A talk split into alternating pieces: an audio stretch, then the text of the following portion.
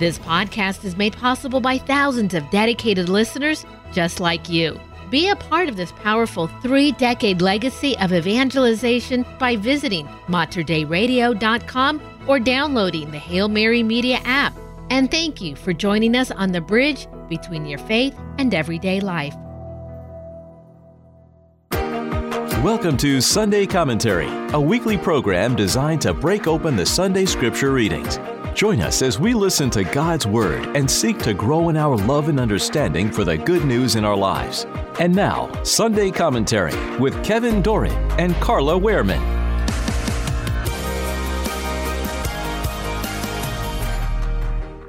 The liturgical scripture readings for the sixth Sunday in Ordinary Time. A reading from the book of Sirach. If you choose, you can keep the commandments, they will save you.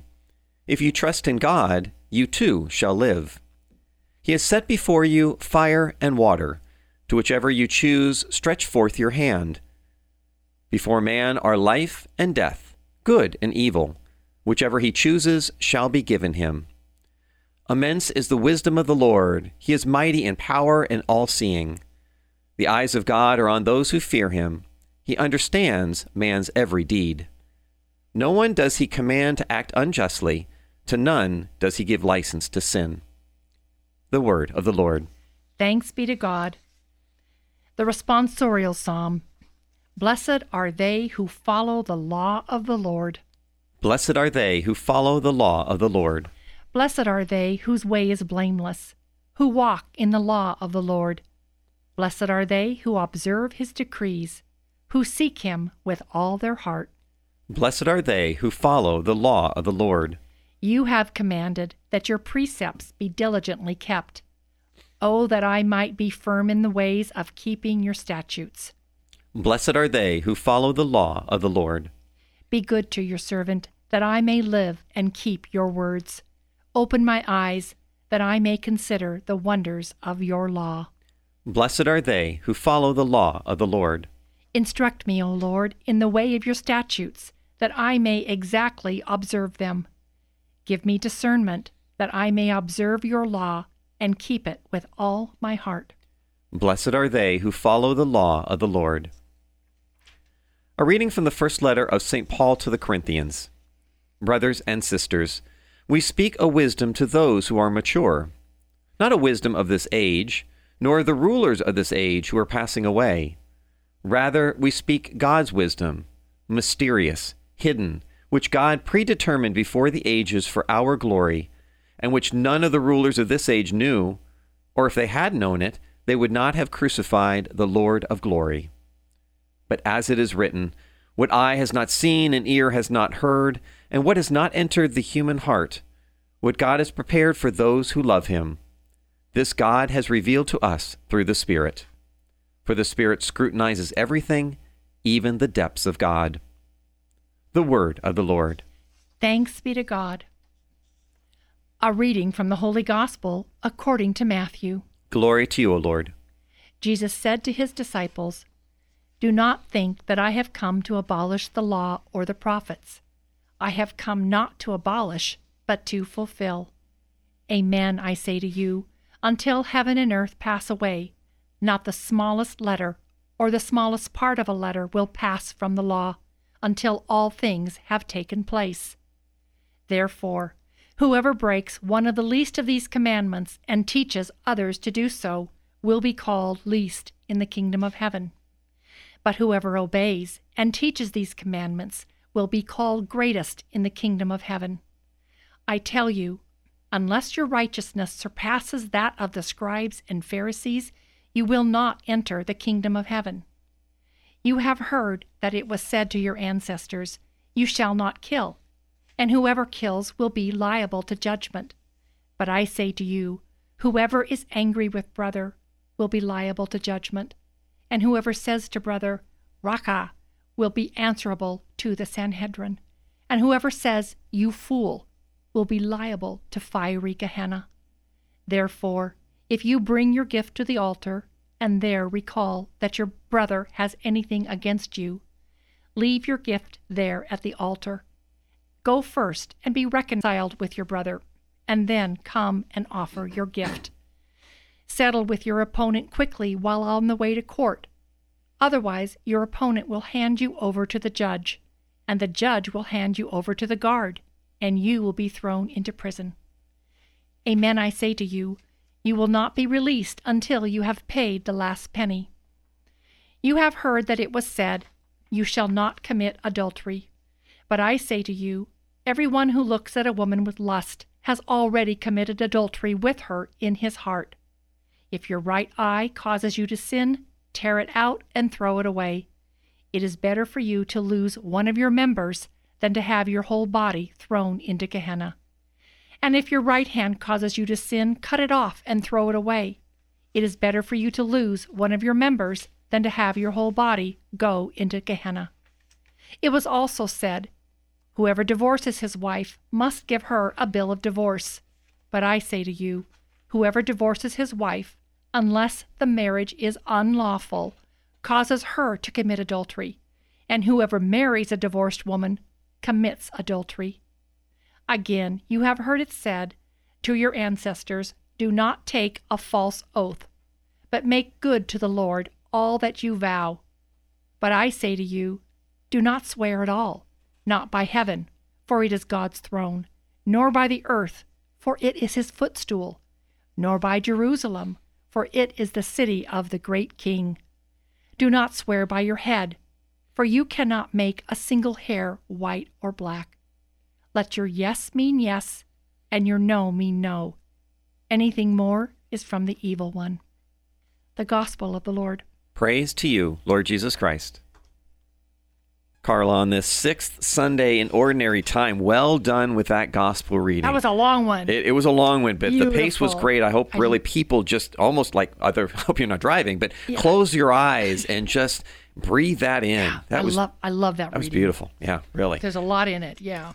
Well, this week we also celebrate the uh, celebration of Valentine's Day. Of course, that there are many stories around that, and we won't regale you with all those. But I just think I wanted to bring it up just just to tell someone remind remind you to tell someone that you love them.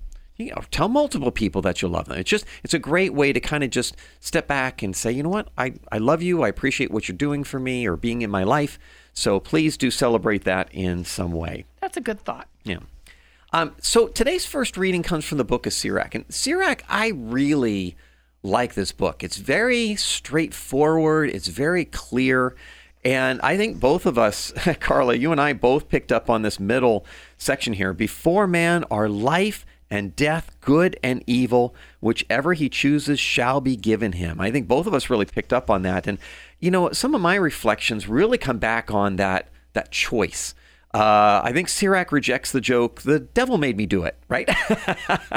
he rejects that one because we're the ones that choose good and evil by our own free will. So that means that God cannot be blamed for the injustice or evil in the world. And that's because God does not cause evil, but God does allow evil to exist in the world because he always allows us the freedom to choose. That really is that beautiful definition of, of love, giving that, that freedom, right? You're not suffocating someone with love. You're setting them free and you're unconditionally caring for someone. And that's what God does with us. Exactly. So then the question then of course comes in well, why do we struggle choosing good? I think I think innately, you know, when we think about our conscience, you know, we often know God's will, um, but we still choose against it. I think sometimes it's inconvenient. Sometimes it may mean embarrassment in some way for us. Uh, I think it's always some sort of selfishness that's involved in choosing against God's will. And so, really, I think the goal is to choose the good out of love for God. And that is a process. That's not an easy thing. You know, I think we all have our journey where we've all struggled with sin. But Moses in Deuteronomy in chapter 30, Moses says, choose life. Of course, the famous Joshua um, uh, quote, As for me and my house, we will serve the Lord. And the beautiful thing about this is God does not leave us alone to figure this whole thing out. He gives us the commandments. Remember the first sentence there is salvation through the commandments. And when we fall, God always provides us the gift of confession, that sacrament of reconciliation, to come back to Him and receive that fountain of mercy. Exactly. Well, you know, it, and we hear also in this reading the words that God has given us a choice between life and death. So you say, why is it so hard to choose the right, right? Well, maybe we need some motivation because of what's waiting for us at the end of our life. Maybe that's what we need. And you know, and yet there are people around us, even many Catholics, who deny the existence of hell. I've even heard a lot of people say that, well, if it's a loving God, he wouldn't send anybody to hell. And in one sense, it's true, but it certainly doesn't negate the uh, as the existence of hell because God doesn't send anyone to hell. He allows us to choose. And then we have this question: Well, if I'm allowed to choose, who in their right mind would choose hell? Well. You know, I'll just go ahead and live my life the way I want to. And then in the end, when I die, I'll choose heaven. But that's not the way it works the way in which we choose eternal life, either in heaven or an eternal damnation in hell, this choice will be made not the way that we choose like a vacation destination. I'm going to go here, I'm going to go there, I'm going to go to Hawaii. That's not the way we choose heaven or hell.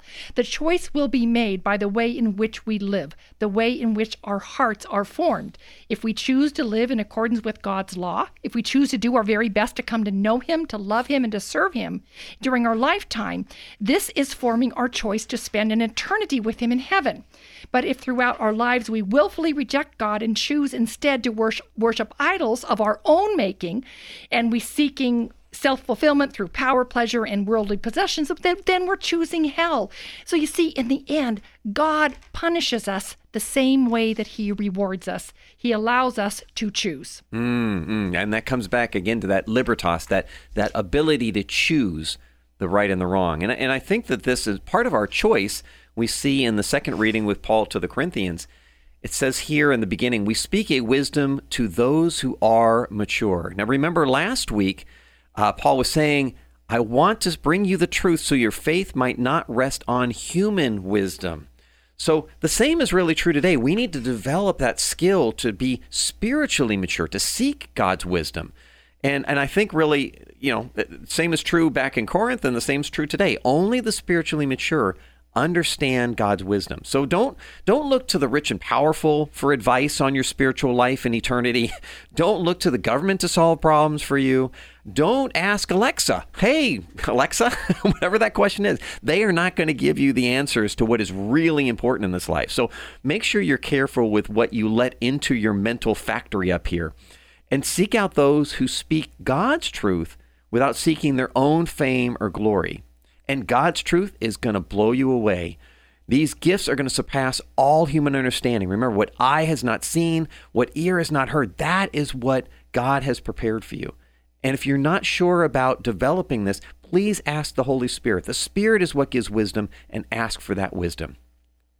Well, let's go ahead and move into the gospel. This is part of the Sermon on the Mount, perhaps one of most famous of his sermons. And what do you have? Uh, he's got a lot to say, doesn't he? Yeah, well, Jesus starts by saying that he did not come to abolish the law, but to fulfill it. Our ability to reason must develop within the context of virtue because without virtue, the law of God can be reduced to a kind of litigation process in which we hold court in our minds and we try each law looking for legal loopholes. Now, from to one degree or another, most of us will do this from time to time, and that can be just a momentary lapse in judgment, and that leads us to sin. But there are extremes. There's a kind of legalizing used by many who claim to be Catholic, but at the same time actively promote abortion, claiming that because the Bible doesn't use the word abortion or directly say that it's a sin, that that makes it an individual choice. Murder is the unjust taking of an innocent life, and so is abortion. Abortion is murder and a grave violation of the law of nature and the law of God. Now, in this gospel reading, Jesus teaches that we are not supposed to compartmentalize the law of God, that the truth of the gospel is something that we must incorporate into our daily lives. Amen.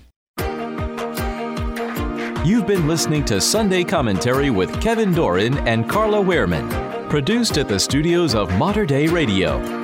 For more information about this show, go to materdeiradio.com that's M A T E R D E I radio.com.